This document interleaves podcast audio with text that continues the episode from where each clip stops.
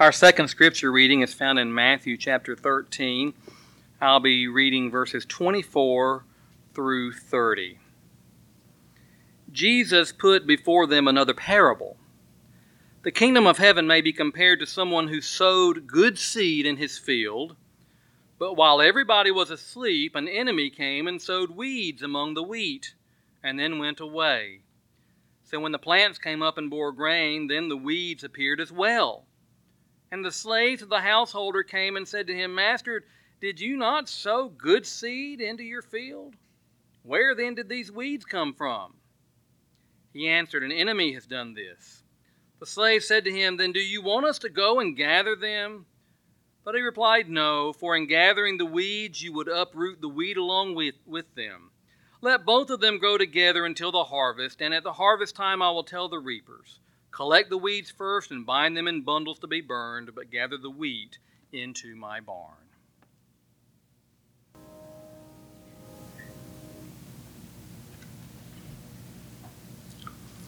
Okay, so in our limited channel guide, since we cut the cord a few years ago, there is a channel I've never watched before, but I do include it when I channel surf.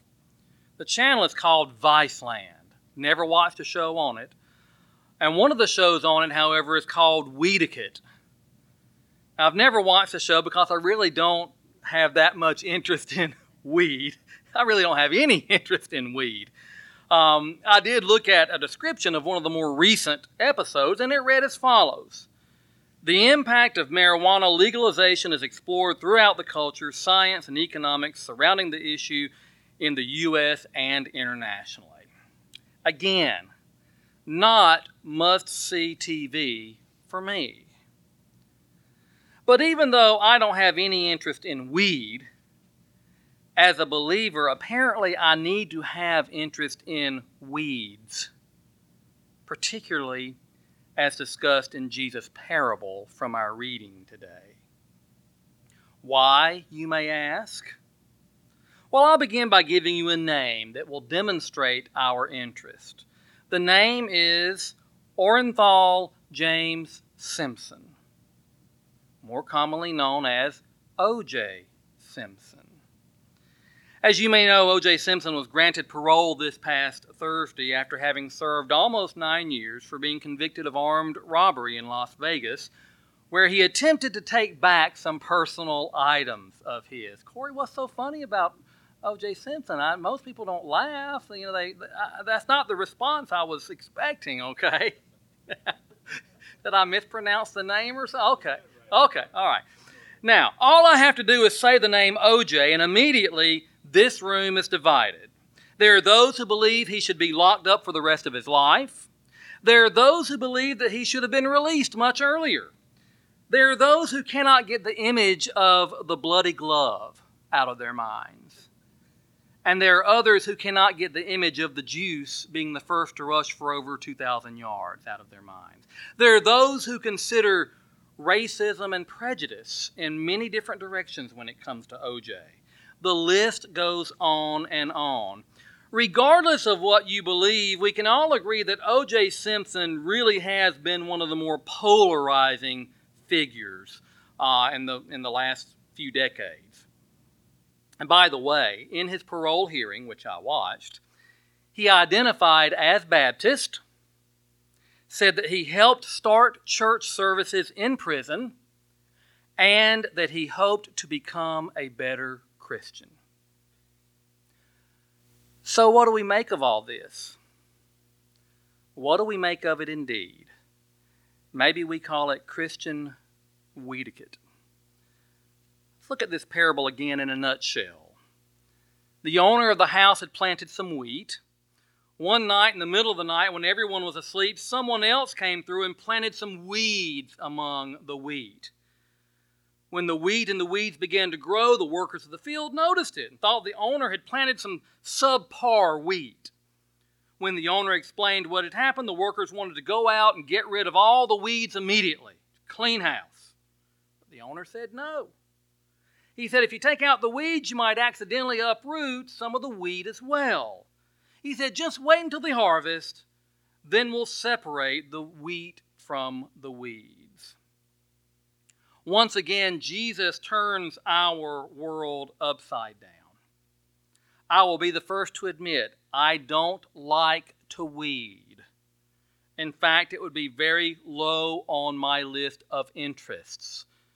Come by my house and look at my yard, and you will see. Martha and I were watching CBS News, uh, a Steve Hartman segment, either yesterday or the day before, where he talked about being a weed addict, but not in terms of what my students might be able to identify with. Uh, it was addicted to pulling weeds, and a whole segment on him weeding like acres of land. And I'm going, You've got to be kidding me. I mean, he would weed until well into the night after it was dark. And I thought, you know, different strokes for different folks. Yet I do know that weeding is a good thing to do.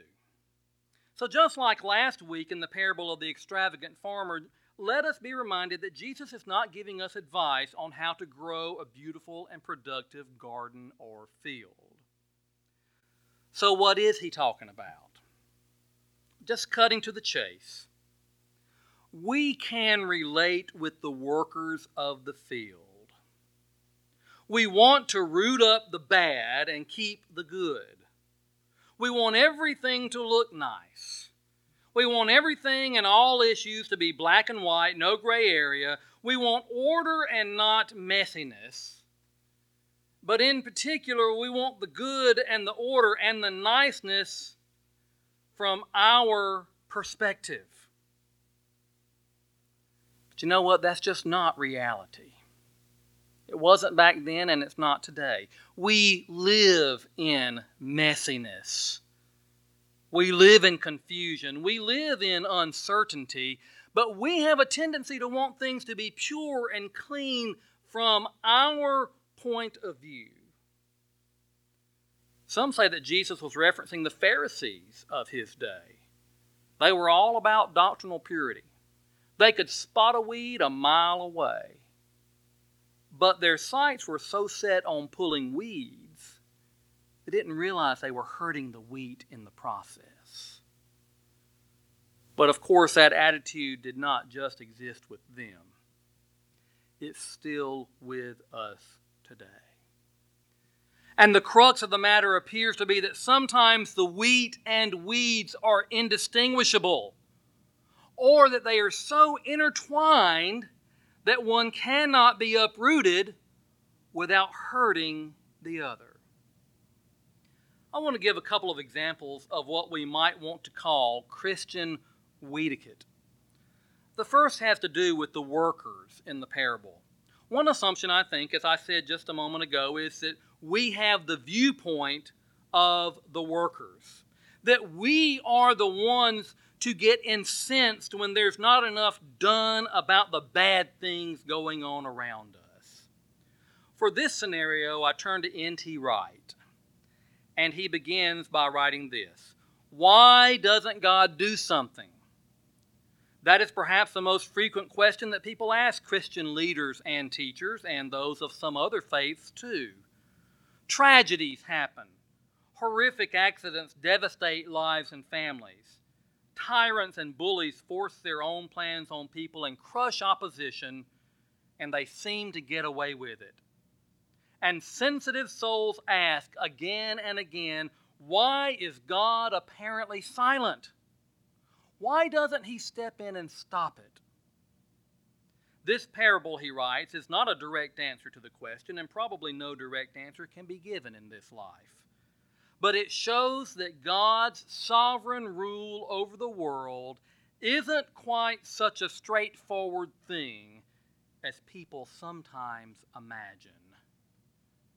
Would people really like it if God were to rule the world directly and immediately so that our every thought and action were weighed and instantly judged and, if necessary, punished in the scales of His absolute holiness. If the price of God stepping in and stopping a campaign of genocide were that He would also have to rebuke and restrain every other evil impulse, including those we all still know and cherish within ourselves, would we be prepared to pay that price? If we ask God to act on special occasions, do we really suppose that He could do that simply when we want Him to, and then back off again for the rest of the time? You know, there's a reason that N.T. Wright has volumes of published work.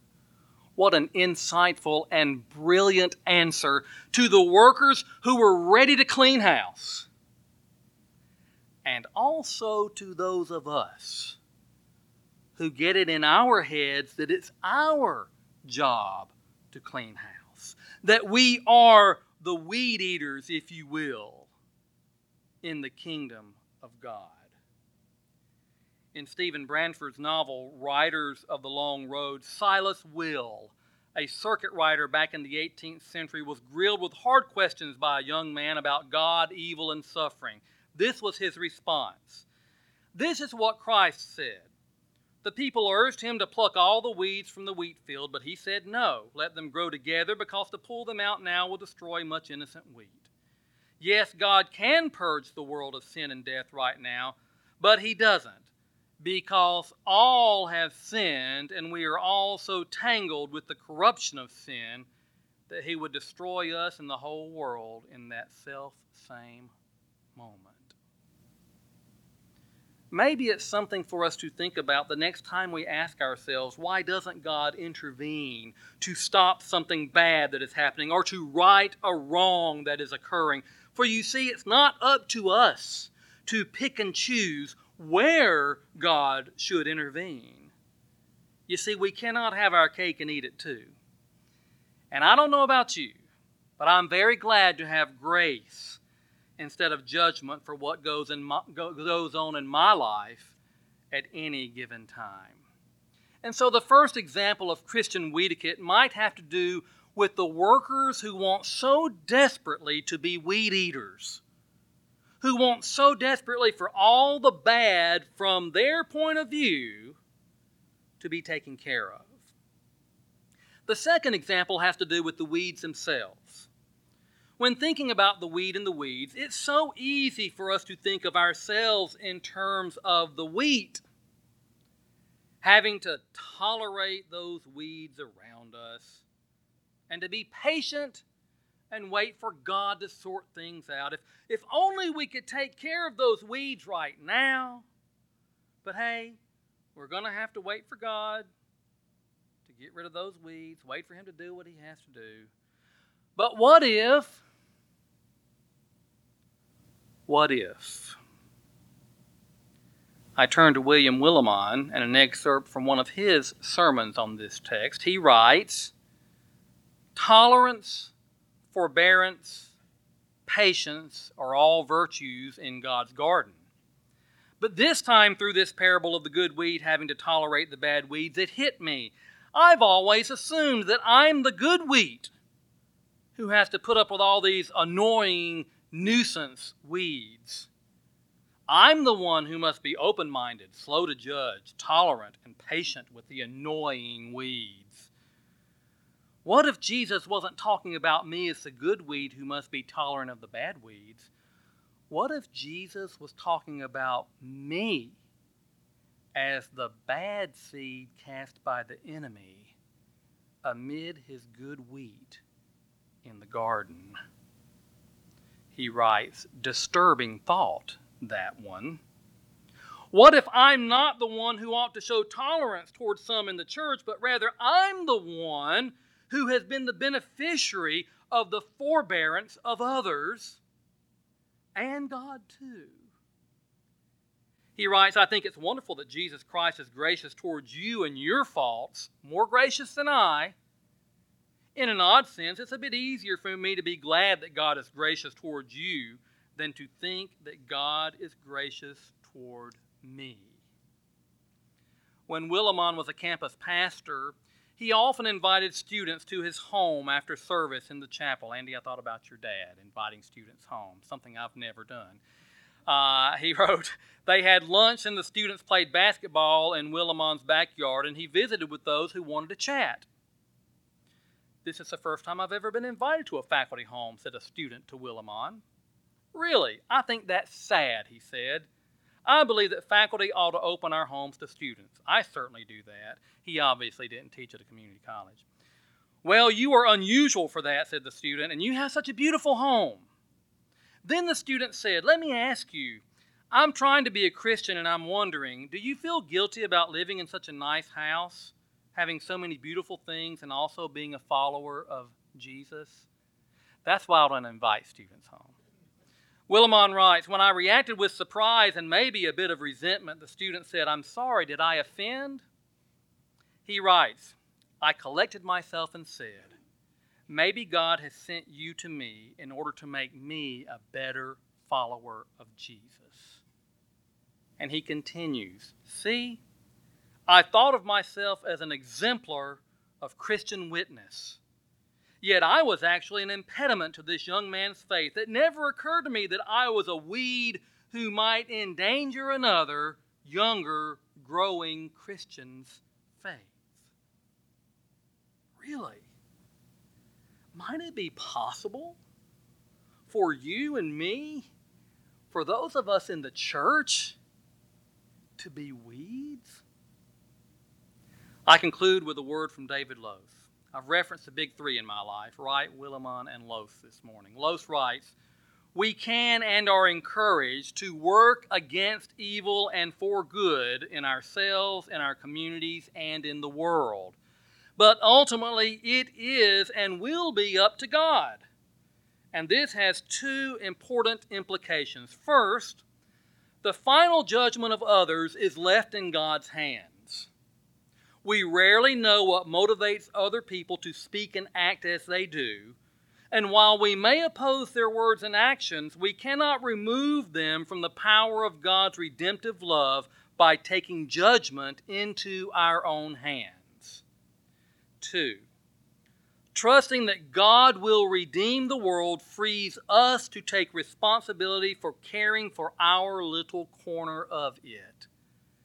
You don't have to defeat evil and death. That's God's job. But you can care for your neighbor, speak out against injustice, support those in need right now, right where you find yourself. So, if we could summarize some Christian etiquette from all this, we might could say the following It might ultimately be better for us that God does not choose to judge and correct all the bad things as they happen because that would include us and the bad things in our lives as well.